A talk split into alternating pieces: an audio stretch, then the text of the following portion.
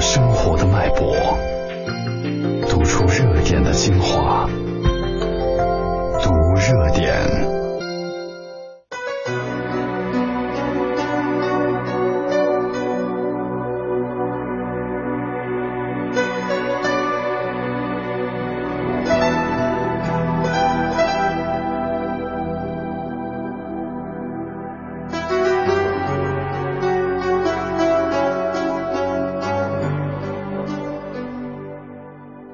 人总在出世入世的撕扯中挣扎前行。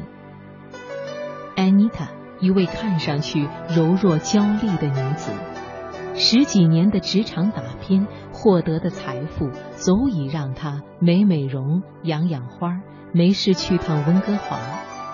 曾经取得的影响全国行业规则的工作业绩，也足以让她此生都为之骄傲。他曾经早早立愿，三十五岁退休，做一个云游四方的人。可是他几乎从来就没有闲过，从一条战壕跳进另一条战壕，基本是零时差。刚刚读完 EMBA，就再一次把自己扔进创业的熔炉，成为一家互联网金融公司的创始人。这家以农业为重点的 P2P 公司正在加速起跑的突破期。她像个性别不明的女汉子那样冲锋陷阵。她已经记不起来有多少个夜晚是盯着屏幕度过的，有多少次会议控制不住的对着下属咆哮，又有多少次在享受喜悦的五分钟之后就开始下一轮焦虑。丰衣足食，情怀小资，又为什么要这样自讨苦吃？我知道，这没有答案。这是一个群体的生存写照。一边是入世的成功，一边是对出世的向往。人们在撕扯中挣扎着前行。撕扯他们的，一边是马云、马化腾、王健林们的创业故事、财富、梦想。活着就是要改变世界的满腔热血，种种成功学铺天盖地。如果没有事业，人生的价值又如何体现？而另一边，又是星云大师、净空法师们的劝世恒言：人生本修行，万般皆身外，何必苦苦相争？一边是孩子，一边是位子。无数文章在提醒人们。陪孩子一起成长吧，一生只有这一次。可是又有无数文章在提示人们，人生需要定位，更需要上位。想要老婆孩子热炕头，就腾出你的位置吧。一边是老人，一边是超人。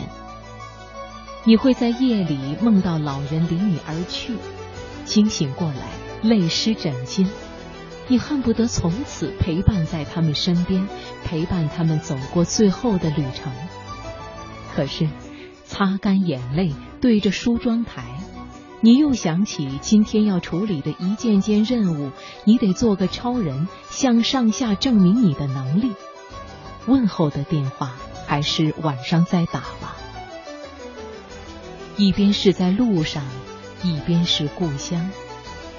中国的职场人最喜欢的歌曲，一定包括在路上爱拼才会赢，飞得更高。它总能让一颗不安分的心澎湃沸腾。但是下一曲，可能就是许巍的《故乡》，或者李健的《心生明月》，有些伤感，有些迷茫，有些心生倦意。但是，故乡在哪里？何时能归去？比较让人们总是停不下脚步。何生这几年总是向往归乡，他似乎已经厌倦身为一个企业高管的无奈，总是深情的描绘他的理想生活，写歌、作曲、吟唱，了却一生的夙愿。二零一四年年底，公司不景气，何生与老板没有谈妥待遇问题，待业了。再见他时，愁云遮不住的浮上他的眉梢。我说：“你小子光北京的房产就三四套，吃租金就比得上一家两口小白领。这回正好圆一圆文艺梦了，祝贺你啊！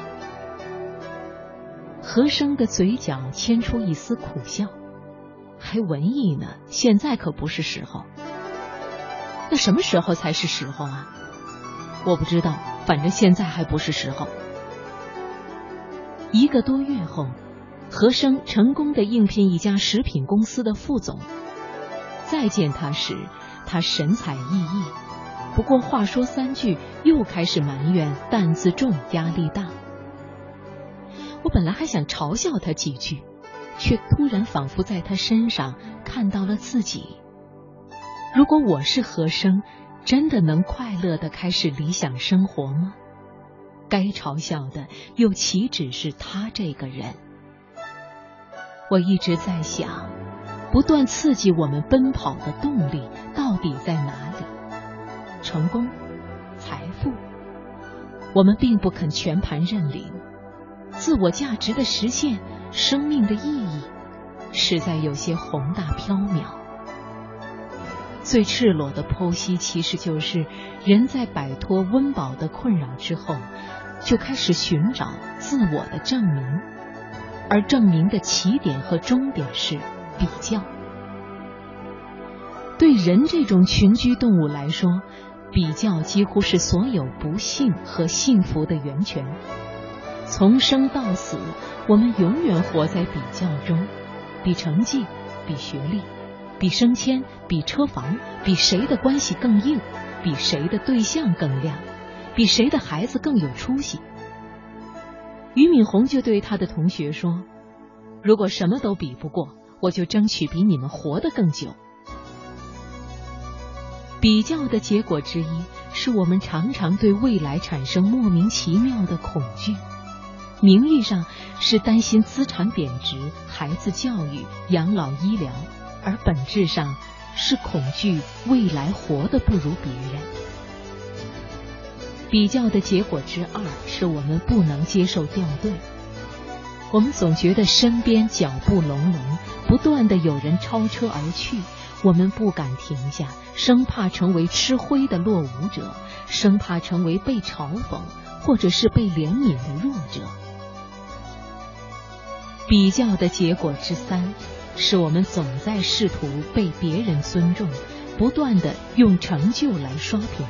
向周围的人提示自己的存在，我们甚至已经想不起到底想要成为什么样的人。所谓理想，原来全是想成为别的人。比较的结果之四，便是这数不清的撕扯。我们越来越发现事业、工作、成就之外的那些事物的美好和重要，却又忍受不住。比较带来的刺激，于是，一边奔跑，一边回头，总想着弥补些什么，总以为下一站就是终点。